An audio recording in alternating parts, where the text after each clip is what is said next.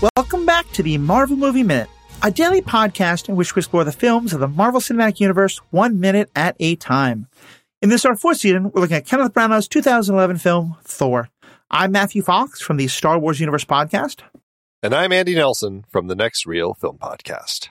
Today we're talking about minute 113, which begins with the Roto leads, Robert Christino, Brian Higgins, Oscar Ojeda, and Jared Finn, and it ends with a reminder that the persons and events in this motion picture are fictitious. Um, any similarity to actual persons or events is unintentional. And Andy, gosh, I, I'm just so glad that they told us that because I remember reading about some crazy things happening in Mexico and I thought this might be true. Uh, right? Yeah, I know. It's, uh, thank goodness they have that note for us just so we know this really wasn't happening. Yeah, exactly. And we're going to talk about the, those warnings in just a minute. Uh, two kind of quick questions before we jump into the credits themselves and, the first one would be if it, you know, I think a lot of these are good choices. We don't have to go through everyone, but if you were going to remake this movie today or re- recasting it today, who would you cast? Like, is there any kind of particular person that just jumps to mind as like, I, this, this is the person who maybe because he didn't like the original casting or just because like this is the person who would do it today?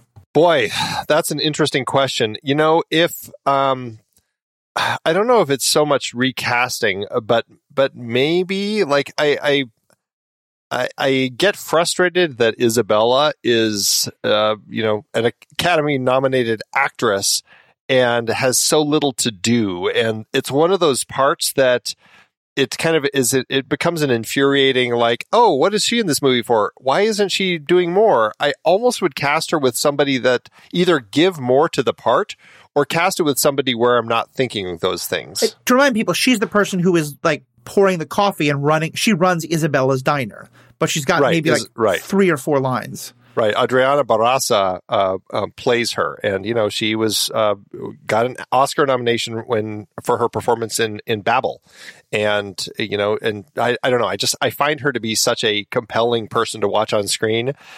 When she's in a part like this, I'm like, why why are you here? And and so it ends up being one of those frustrating uh, bit parts. You know, it's one of those things where you, you always have to wonder what the story is. Cause I know there have been times where I've, I've heard about things like this and gotten super like, ah, how could they waste such a great talent?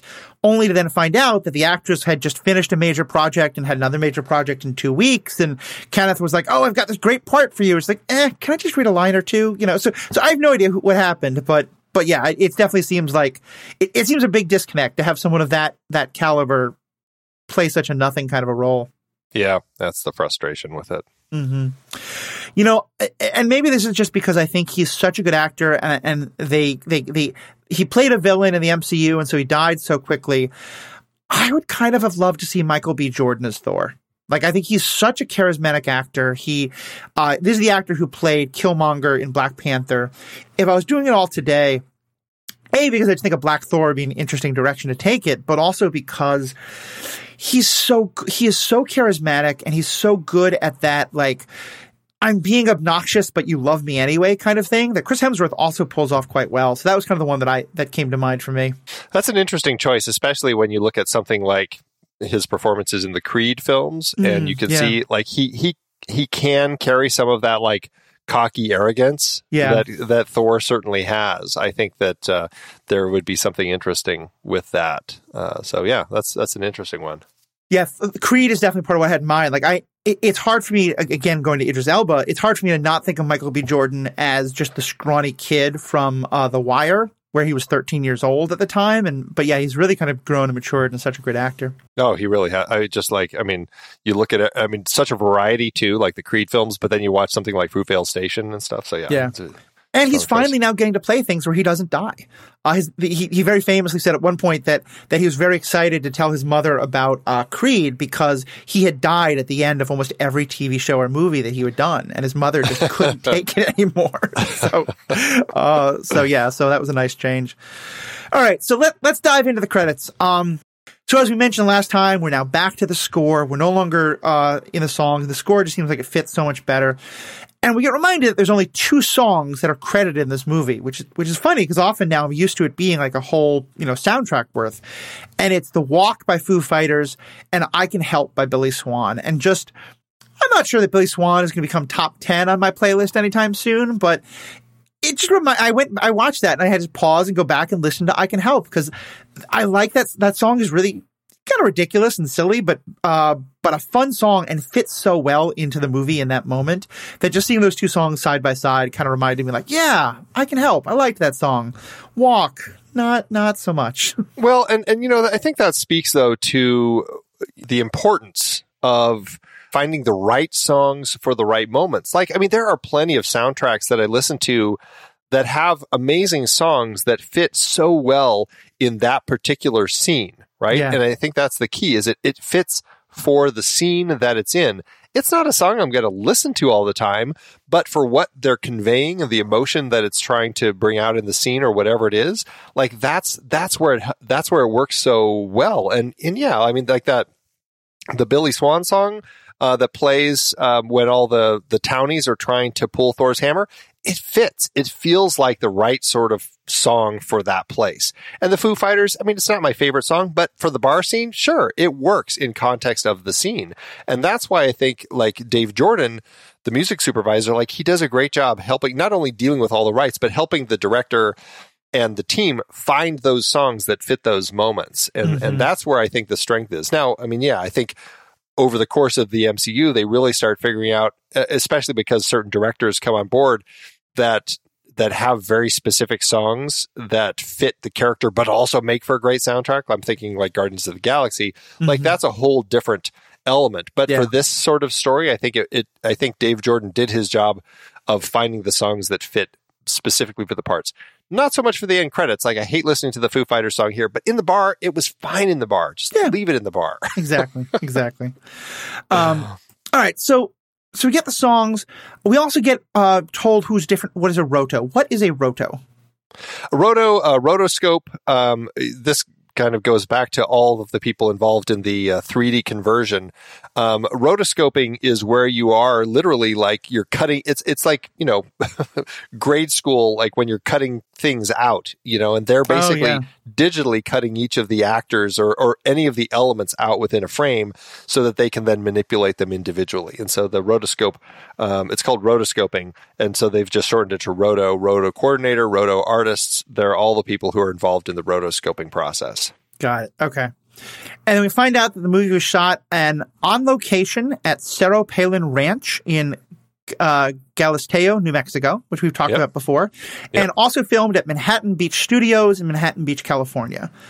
So, does on location just mean that you're not in a physical studio, or does it have a more specific meaning than that? No, it just it's it's it is on location, like you're on on location wherever, and and so it, it just letting you know um, that you know there there was some filming outside of an actual studio. Like we were actually at this uh, this place outside um, filming these these scenes.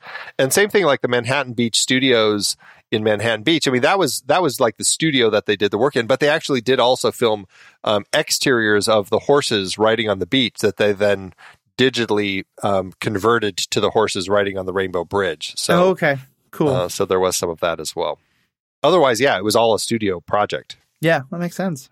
Uh, and then we realized that the uh, ravens were provided by Birds and Animals Unlimited. I, I, do like seeing little things like that. Like if you think about it, just like yeah, like how much how much animal training goes into all that, and that they're um uh, my my co-host often on superhero ethics, Paul Hoppy, who we had as our guest last week, he he he has really kind of put animal rights a lot more into my radar screen, and so I am always very glad that we get these reminders, like none of the animals were harmed, you know, everything, you know, uh, were, were treated well, and then I I know there's uh, very high standards on how you have to treat animals when you're shooting with them on on screen nowadays. Yeah, yeah. Sadly, uh, you know, I, I think the you know working with the um, Humane Society um, in projects like this, uh, the American Humane Society has really changed over over uh, history, and it's it's great nowadays that it has become a thing to kind of get that American Humane Association stamp at the end of the film saying no animals were harmed on this particular film. But back in the days, like in the westerns, when John uh, John Ford was making westerns with John Wayne, I mean they would have ropes tied to horses' feet, so as the host as the horse oh, galloped God. at full speed, suddenly it would hit the ropes and it would flip the horse over and the stunt person would come flying off. And that's what they would do to kind of create those scenes where the horses were, you know, getting shot and, and stuff like that. Oh, it's just, terrible. it's horrible to find out what actually had happened back in the day. Right. So yeah, I think there's, um, you know, it, there's a lot of um, importance with having that, and it reminds you how how things used to be. Sadly, yeah, we, I mean, and we talk a lot about how actors used to be very badly treated, stage workers. Like, you know, that it's important to us that the, the unions get treated well, and that all the all the people involved on set, and then I think it you know goes for all, all the the living things on set get treated well. absolutely. Uh, so then we get to special thanks. And there's a, a couple of different people listed, one of whom is a little bit eyebrow raising. And, and we're going to talk about each of them. But what does that mean when it, when it says as part of the very end of the credits, special thanks to? Um, there, there's a number of different um, thanks. There's sometimes, um, you know, it's people who were involved in the process or or their creative work lent to kind of this, even though they didn't necessarily work on the film. And that's you know, you're seeing like a lot of the like everybody here on this list is because of their comic background, like their part in Thor history in the comics at Marvel that really led to kind of all those little bits and pieces. Um, you know, like they weren't JMS working on the script, but they still had a part in playing kind of the evolution of Thor over the course of his comic history. Yeah. And I know, I mean, there are so many, uh, like, there's, there, if you're interested in kind of like legal stuff, there's such fascinating and at times really upsetting, you know, legal stories about who has the rights to these things. And, you know, there's stories about like the, the original creators of Superman and Batman having to sue many years later because they got so little of the money from it. So, so it definitely is nice to, to see those things. And I, I, this podcast I don't think is ever going to sort of be able to dive into like the legal history and stuff like that. But I, I do want to mention because they mentioned Stan Lee and Jack Kirby, and I, I think rightly so. We've kind of deified Stan Lee a little bit. The MCU certainly has as like the granddaddy of uh, the MCU and Marvel Comics. And there's a lot of folks, especially Jack Kirby and now Jack Kirby's estate, who have a very different version of the story of what, what Stan Lee did. And I, I kind of, I've hinted at a little bit. There's not much you and I think and I can add to the conversation, but just kind of want to bring up that like, I think it's great that Stan Lee gets cr- so much credit. Import, if it's the kind of thing you want to dive more into, there are some very interesting discussions about like how much was Jack Kirby, how much was Stan Lee kind of becoming the public face for things that maybe other people did. And, and it's kind of a whole history that, that, that can be worth diving into if that's your thing. Yeah, yeah. There's a lot of. I mean, that's that's a whole podcast in and of itself. Like Stan Yeah. and Kirby, like the Stan and Kirby story. I mean, that you could spend a number of episodes, kind of like back and forth, kind of dealing with kind of the the the stories back and forth with with all of their history. Yeah, I, I, I was reading somewhere that someone who someone had been trying to get that movie made to do like a Stan Lee and Jack Kirby story, but that part of the problem was that both of their estates were like not giving any permissions because there is still there are still a lot of legal cases that are still out there, and there still is fights about like who gets credit for the stuff and things like that. You know, Um, yeah, yeah. because yeah, it's Right. it's comic book authors. In, Stan Lee was able to kind of make himself into a celebrity in a way that most comic book creators have not. And there's a there's a lot of stories out there about people who, you know, like I said, like I think the um the the two guys who created Superman got like a five hundred dollar check in 1940 and then didn't see anything until decades later when they sued for something. And Yeah, right, right. uh, so some of the other people on the special thanks list, um, Walt Simonson and Louise Simonson. I think we've talked about them already, right? They were the ones who actually Yeah. see sitting at um, uh, that final feast. Exactly at the banquet table there, and and you know Walt Simonson had the run of Thor in the '80s. That is, you know, one of the seminal runs of Thor, uh, where you know with uh, just so many interesting characters that uh, certainly were created and storylines. I mean, that's where Frog Thor is. That's where Beta Oh, Ray nice. Bill is, and uh, just I mean, yeah, a very very prominent figure in kind of Thor's mythology, and his wife uh, Louise, absolutely. Um, you know, we talked about the two of them and how she was so much a part of comic book history as well. So that, yeah, they had their little cameo at the end as well. And so then we have Oliver Coipel, uh, Olivier. Olivier. Yeah. Olivier Coipel is a French comic book artist uh, who worked on Thor also, um, worked on House of M, Legion of Superheroes. I think uh, for Thor, it was um, a more recent uh, run of Thor. I'm not actually sure specifically Okay. which or like what what the years were, um, but certainly in the more recent, like leading up to this film. Like uh, I know he did some cover work in 2009 on Thor: Tale of Asgard, for example, and so nice. um, you know, very much kind of a more recent Thor uh, Thor storyteller. Cool. And then uh, Larry Lieber and Sal Buscema. Uh, again, another comic book artist, uh, Larry Lieber, uh, very much uh, was involved in Iron Man, Thor, Ant Man, um, and, and, did a lot of work with those stories. Um, I, I, think it was uh, really back in the early days with with Stan Lee and stuff, like back in the in the '60s and everything. The one that really threw me, and I actually had to look this up to make sure it's the right person, Ralph Macchio, who I know, and I think 95% of people know as the Karate Kid, who has now kind of had his acting career resurfaced uh, with Cobra Kai. Did he take a break and write comic books at some point? well, I'm assuming you know the answer since you uh, just said you were doing some research. But yeah, it's a different Ralph Macchio. Um, this one is a comic book um, uh, editor, writer, uh, executive editor. Um, lot of Daredevil work. Okay, uh, yeah. That that that he's done, um, and has done quite a bit of work um, with a number of different uh, Marvel stories, um, including back in like the uh, back with Transformers, back when Transformers okay. was getting started, but um, also was kind of in the '80s, '70s, um, working on some of the stories um, in there. And I'm not sure uh, when specifically Thor. Uh, I think I think it was in the early 80s right. that he was, yeah, yeah, Thor uh, with Mark uh, Gruenwald, 80 to 81. Mm-hmm. Yeah, no, I, I, did do some research. I uncovered that, but I, I was a little yeah. disappointed, especially because uh, uh, I, I, think I've mentioned this before. But one of my favorite TV shows, I'm sure, is not it's not at all realistic, but but it's poking fun at Hollywood, and a lot of Hollywood people appear as themselves. Is Entourage? Sure. Ralph Macchio appears in it as a character at one point, and he kind of makes some jokes about how this is before Cobra Kai. You know, he's just been sitting in this nice mansion for 30 years after making the Karate Kid movies, trying to figure out what to do with himself. And so I had a, a couple seconds of enjoying the idea that somewhere he picked up a pen and started writing Thor stories because, you know, he, he, he, could do it. But no. why not? Just not the case. That's great. Um, so I, I, I try to keep too much politics out of it. You can probably tell I'm somewhat of a, a union dyed lefty. It was really fun to see the union logos come up at the end. Uh, cause I always seen those pictures and had no idea what they really were until uh, for different reasons, but because of the strike, uh, I, had done some deep diving, and Andy even part of that into the unions and all their role in Hollywood.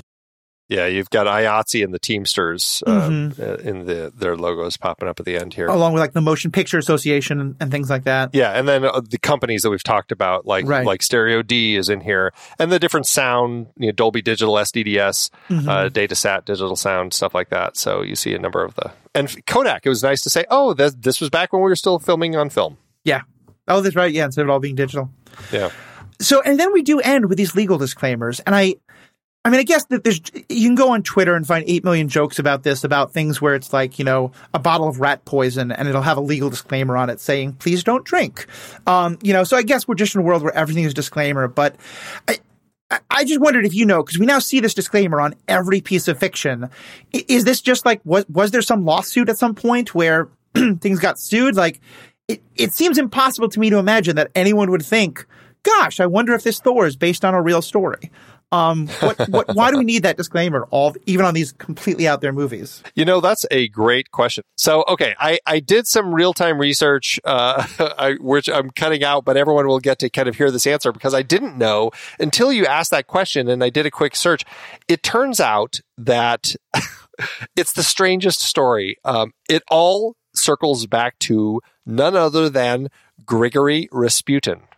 Believe it or not. Okay. Not, not the person from, wait, Gregor Rasputin, like the guy from Russia? Yes. Okay. Yes. okay. Yes. It all circles back to him. Um, there was, uh, there, it, basically there was a film made by MGM back in 1933. It was a it was a biopic about Rasputin that was called uh, uh, Rasputin and the Empress that they had made and they they this was again before they put this disclaimer on films and Rasputin well I, I, I don't know if it was Rasputin or or people like in his uh, family, whoever it was. Yeah, because he, he was killed quite famously. It took eight different ways to kill him, but he was killed in 1917. So I'm guessing not him, but yeah, maybe his family or okay, someone like no, that. Okay, no, actually, who it was, it was actually his wife, Irina, um, uh, who had uh, had had sued them, and because she had been living penniless in Paris after uh, after everything that had happened with Rasputin, and um, and she thought the film was uh, defamatory about him and uh, all of this sort of stuff. And they were cashing in on his name and all this stuff. And so she actually sued. It was a big, I don't have all the information. I'll post the link in the show notes. People can read more about it. But she actually um, won and uh, MGM had to pay her $125,000 in 1933 dollars. I, I, don't have the conversion, but that's a lot of money. That's a lot of money. They had to take the film out of circulation, and they had to take all the offending scenes out of the film permanently. Interesting. Interesting. So, okay. Because of all of that, uh, MGM uh, added that disclaimer that uh, basically uh, let people know that it is all now uh, fictional. Okay. And so that's that's really where all of this came from. That's crazy. Well, it, it's so funny you bring that up because I'm listening to a great podcast called Revolutions that's doing like a, a step-by-step analysis of all of the Russian revolutions. So it did a whole thing on on Rasputin. It's it's it's an insane story, um, but also because um, you know clearly clearly the legal restrictions have changed because I don't know if we can say for sure that Rasputin was either the lover of the Russian queen or Russia's famous love machine, as the fantastically awful disco song from the 70s by Boney M. Rasputin would tell you. Um, but those are two claims made by the song. So clearly something has changed, um, or there's some disclaimer in that song. Uh, if you don't know the song because you're not an old man like I am, definitely check it out. Google the video. It's one of the strangest 70s things that you've ever seen, but wonderful. Rah, rah, Rasputin, so lover of the Russian queen. All right, now we've so gone. Good. Let's pull ourselves way so back good. from Tangent Land. I think we spent 10 minutes on that, but it's beautiful. Um, so, Andy, I don't know if you've ever done fantasy football, but the desire for, for statistical analysis can hit every part of our lives. I know we're going to go deep on the statistical analysis of these credits. Uh, but before then, do you have any other last things to jump in with? Just a couple uh, quick things. Um, one, uh, it does say that the score was orchestrated by Patrick Doyle and James Shearman, which is always great to see. So many times the person composing the music does not actually do the orchestrations, which is actually like taking all the music and writing it all to fit all the different parts. They just basically write the different themes, and then the orchestrator comes in to actually write it. I love seeing when the composer actually is also involved in the orchestration process. Mm-hmm. Um, so that was my first little note. Um, the other little note we get uh, is you know, in the special thanks, I just wanted to kind of mention all the other things that get special thanks. We have Bulgari and Swarovski. Uh, those are the uh, the companies that provided all the fantastic uh, jewelry that we have. Oh, okay. Um, uh, Frigga wearing. Nice. I don't think Jane is ever wearing anything that fancy. It's all pretty much Frigga. Frigga gets all the special treatment in this particular movie. well done. Yeah, I, I, think it's definitely true. Yeah, J- Jane wearing a million dollar diamond would probably not fit her character. if nothing right. else, like sell that for your funding. Exactly. I, I remember there's some movie I watched. I think it might be a James Bond movie where they actually had a credit for the armored car in which the jewelry was transported to and from set. So clearly, we're not quite at that point. No, but still. And then, uh, and then we have, um, we, we mentioned this back when we were first on Jotunheim, but we have stills provided by Getty Images. And then we have Paul Nicklin National Geographic Image Collection and Norbert Rosing National Geographic Image Collection. That's because those two photographers have taken some amazing photography of the ice kind of formations mm. on both hmm. the, the north and south poles that you just get the way that the ice is kind of carved by the wind. And so they ended up, um, the, the CG teams pulled a lot of kind of like ideas from their images as to how ice forms, especially when it's like being blasted by heavy winds, like the casket would blow. And so, oh, so that nice. was where a lot of that came from. And I'm guessing that's where the U.S. Geological Survey also came into play. Mm-hmm. Uh, I, I couldn't figure out, I was trying to dig around, like what was the U.S. Geological Survey's part? I, I just don't know what they were doing. I think it has to do with land landscapes also. That would be my best guess. Yeah, that would make sense. This this is going back a bit in the credits, but I should mention we were talking about all these different companies. Andy, you sent me some videos that different ones had put out, and at least one or two of them are ones that in my uh, uh, days of ill-spent youth, when I would go to uh, dance parties and raves and things like that, if there was a geeky version, I'm pretty sure you would see. There was one that just took like I think it was the one that did all the like the Yggdrasil type things, and it took all their effects and put it to like you know uh, kind of a rave you know EDM kind of beat, and definitely yeah. great videos to to Google if you can find them. Yeah, they're very cool. Very very cool. Um, we have uh, special thanks to the Giant Slayer by Ian Lawrence, which we mentioned. That's the book that uh, that Stellan or that Eric, I should say, picks up in the library. None of the other books are are given any special thanks. I guess that's probably just the one because that is the one that he does pick up. They probably needed the rights for that one, I guess. Um, and then the last one of note here is an you know neither of us could figure this out, but apparently there is a poster of the film Quinceañera that appears courtesy of Sony, Sony Picture Classics.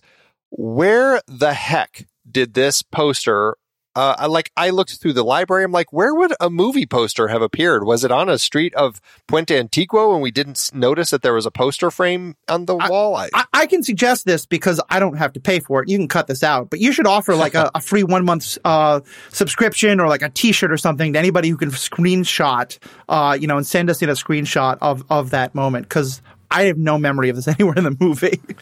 It's so so strange. Like I, I saw that, I'm like quinceanera. Where was that in the movie? I, yeah, I just don't know. I missed it. Unfortunately, um, it's in there somewhere apparently. But uh, yeah, let us know if you've spotted it. We would love to be able to pinpoint where the quinceanera movie poster is. Uh huh. And then the last little thing, um, you know, there's always a Motion Picture Association of America with a certific- certificate number. Uh, the certificate number for this film is 46775.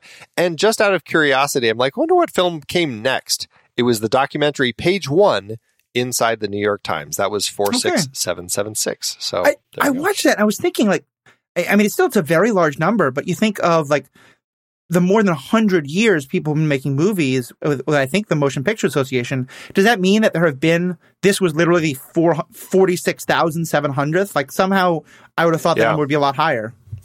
Well, these are just the ones that are certified by the Motion Picture Association of America. This isn't foreign films.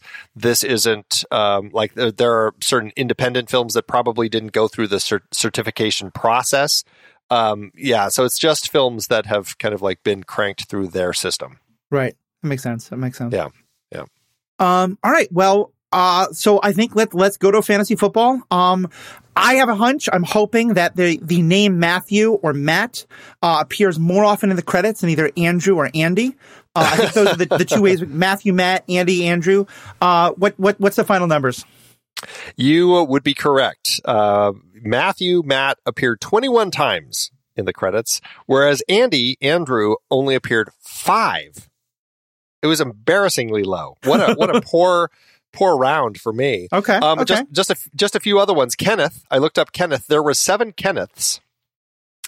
Guess how many Chris's there were? Chris. Um, th- th- there's Chris, Christopher, Christoph, Christian. Oh, I'm gonna guess like fifteen. you would be way low. Uh, it is actually uh, 50, uh, 66. Wow. Okay. 66. Yeah. Very, very popular name. I, am also going to guess that in a movie that, that is so much about Scandinavians and the like, uh, we'll probably get, well, I don't know if it would pop up in the credits, but I'm thinking Nelson's going to do a lot better than Fox. You know, I didn't even look for Nelson. Uh, I should have thought about that. I'm searching for Nelson and I find five. Uh, so no, I, I, take that back. Four. Take, there's only four Nelsons. A Fox, um, only one. Yeah, that sounds about right. And it's and it's a middle name. It's a middle name. That sounds about right. So yeah, sorry about that. Um, guess how many Thors there are? that should be an easy guess. Uh, one. Zero. I mean, other than the character name, but real okay, people with Thor. With. Yeah, yeah. Zero Thors. Natalie's there were only two. Okay. Jane's there were no Janes except interestingly the middle name for a person whose name was Pepper Jane Gallegos what the heck are the odds of having an actual pepper in an MCU credits? Like there were yeah. no peppers. And I said this back in Iron Man. I'm like, there's never going to be a pepper. This is the pepper right here on Thor. so I mean, and part of that, especially with the no, low levels of all the low numbers of all of those names, like given that gender is not an easily like boxable thing, I don't know if you could like categorize all the name. You could you couldn't just go by the credits and figure out how many people are men, how many people are women, how many people are non-binary. But I, I am guessing that probably 80 to 90% of these credits have names that would at first glance seem to be more likely male than female or non-binary. I don't know if that would be um, a Not completely fair assessment. No, yeah, I, I don't. I think, I mean, film productions you would find are, are very much pretty spread out. So I, I think. That's good to the team. I mean, there are certain departments like you're going to find more men than women likely in the grip and electric departments, but um, it's that's not always the case. And then like in the costume department, like you might and the and the hair makeup, you might find more more women. But again, that's not always the case. It's it it there's just such a variety of people in in all of those different departments. That's good to hear. Yeah. Uh, what about any other important stats that you found? Yeah, so I'll just run through the names. So there were 10 Toms and Thomases. There were 17 Anthonys or Tonys. Uh, there were uh, there was only one cat, unfortunately.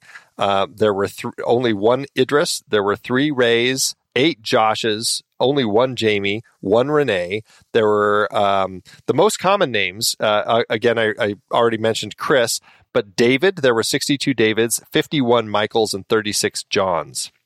You know, someone once calculated that the freshman class at where I went to college was 0.5% Dave. So I'm not surprised that there were this many Davids. So many, yeah, so many. Um, I always think that the the people who are juniors, seniors, or or thirds are interesting. So there were 23 juniors. There weren't any seniors on this film, um, but there were th- 10 people who were the third, Oh, uh, interesting. which okay. which is I, I always find interesting. yeah. Um, it's also interesting when people go by abbreviations. So I, I looked at what were the people who had just their name was an abbreviation. So we had DW, EJ, FC, HW, JD, JE, KC, KL, KM, MW, and VW. you know, I think of that abbreviation as something that's going to roll off the tongue. HW. I know. I, I that was the one that stood out for me too. Henry Wilson. I'm trying to think like, you know, cause often it's like, yeah, JR, it's okay, John Ross, you know, like it, it, it, it, uh, TJ, I guess TJ doesn't often, you know, know exactly what that stands for. Um, but HW, it's like it's it seems like more difficult to say. yeah, And- exactly. yeah, yeah, yeah. Um, but speaking of uh, more difficult to say, there are people who don't want to go by their names and they go by the nicknames instead. These are the nicknames that we had on the on the film: Chip, Chops, Drewsta, E338, which is the strangest one, Ernie, Fuzz, G, Hap, Jack, Jim, Cobe, Lee, Mick, Mitty, Nico, Cy, Tex, Tiny, Tony, Trip, Wally, Woody, and Yo. Okay. Well, Yo, do we, I mean, like, you know, Yo Yo Ma, like Yo can be a name in, in some context. Do we know that that wasn't, I should say all of these, uh, and the reason something like Tony is popping up in here, it's because it's somebody who um, who listed their their name in in quotation marks as part of their name. oh, okay. So like you don't like it's not necessarily like Tony. Yeah, that's that. You know, of course that's an abbreviation, but the, this one specifically was listed Oh, as like okay. Anthony quotation Tony. So it's uh, yeah. So that's why I listed. So Yo is actually Yoichiro Aoki, who is one of our stereoscopic leads. okay. Cool. cool. So, but it goes by Yo. So there That you go. Makes sense. Um, a couple uh, other little things. Um, one, there's actually a person whose first name is Jorel who worked on this, and I can't help but feel like ended up in the wrong franchise. You know, uh, I remember I was talking this with some friends in a different context about five years ago. I think it was like 16 or 17, but one of the top 20 names for American uh, girls, uh, babies born in like 2015 was Khaleesi. So at some point, like, you know, Khaleesi Smith is going to be uh, sound engineer on one of these movies, and we're just going to see that in a credit. So I guess, you know, Kal- Kal-El. Yep. Yeah, there it is. Um, and then the last little bit of statistical information that I had was, you know, you see a lot of these big blocks of names as we're going through the credits. And so I, I counted how many names were in some of these big blocks, and I wanted to kind of go through them, especially knowing that the actual credited cast is made up of 48 people. So, okay, let's use that as kind of a jumping off point, right? Utility stunt players. Um, and if you add the, the separately listed Frost Giant utility stunts, 57 utility Hmm. stunt players on the film. A lot of That's them. pretty cool. Um, at Film Illusions Incorporated, their crew was 56 people. Um, at uh, the New Mexico, you, you were talking about drivers. The Mhm. total drivers between New Mexico and uh, L.A. The the total number of drivers that we had was 63. Okay. So a lot of people driving the vehicles on the on the. I mean, you think about like those shots out in the middle of the desert, where not only does all the stuff that appear on camera have to get out there, but you know, all the cameras have to get out there, all the lighting stuff, and then all the people, and then all the food for all the people, and all the cop. Like, yeah, you, you realize just how much goes into just you know shooting some of those outdoor shots that are out exactly. in the middle of nowhere. Right. Um, Buff, we mentioned Buff, the French company that did a lot of the effects work. Their CG supervisors, they had 14. Their CG senior artists, they had 47. Their visual coordinators, they had 11. Software development, 11. The render farm, 11. But interestingly, their graphic artists, 78 people working as graphic artists for that company hmm. on this film. A lot of people. Yeah. Yeah. Uh, and then the last big number that I have, uh, you brought up stereoscopic artists and you were trying to guess how many stereoscopic artists would it take to uh, to do a film like this uh, it was 72 72 people and then the roto artists 58 so a lot of people involved in doing the 3d conversion so I don't know if you have this number, but how many different names appeared on these credits? Like how many actual people are listed as a credit? Because I'm I'm going to guess from all this that we're probably into four digits. Um, it, we are into four digits, absolutely. And, you know, I, I can't say that this is completely 100% um, across the board exact because there might be a, a couple people who are credited twice in different departments, things like that. But just what I have here, including, I mean, including some of the like the special thanks and stuff like that, we're looking at 2,628 people. When you realize like just how wide a net they are throwing to credit everyone and anybody, being one of those like uncredited as guardians is just got to be so frustrating of like 2600 people got their name on this damn movie. But you know even though you did a great job like filing checks in the uh, office for marvel or you know holding that spear in front of odin you still didn't get a credit. That's that's got to be hard well, and I will say, like the, the what I I pulled this from IMDb, and so there are people who actually are uncredited who have listed themselves on IMDb as mm. part of the film because you can do that. You can get yourself listed, and you would just show up as uncredited. So there are some so, so so this number does include some of the uncredited people but it doesn't include all of them because not everybody knows enough to do that and so you know it's it's still it's it's better but still i'd love to know what the actual number is all right. Well, I think that's uh we can wrap up um, movie fantasy football and uh, call this a day. uh, Andy, as always, this has been so great. I mean, I think that's what a great example of you know, Andy and I kind of divided things up. Originally, I was just going to be kind of running the show. We couldn't find a co-host. Andy jumped in. And we kind of divided up that I was going to be kind of like the, the voice and the lead and I would come up with like the questions and stuff. And, and I did a lot of the, the background research, but Andy, you just did so much of that, going into so much detail. And I think what we just saw is such a perfect example of that. So I just want to say thank you so much for all the work you did on that. I think it made this show such a great thing. Uh, and, and so thank you to you. It's been such a pleasure working with you. We got two more days to go. To our audience, thank you so much for tuning in all through this time and have a great day. Until next time, true believers.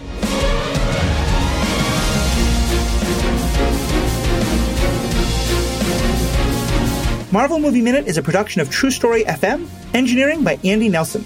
This season's music is One Last Ride by Martin Puringer. Find the show at truestory.fm, and if your podcast app allows ratings and reviews, consider doing that for this show.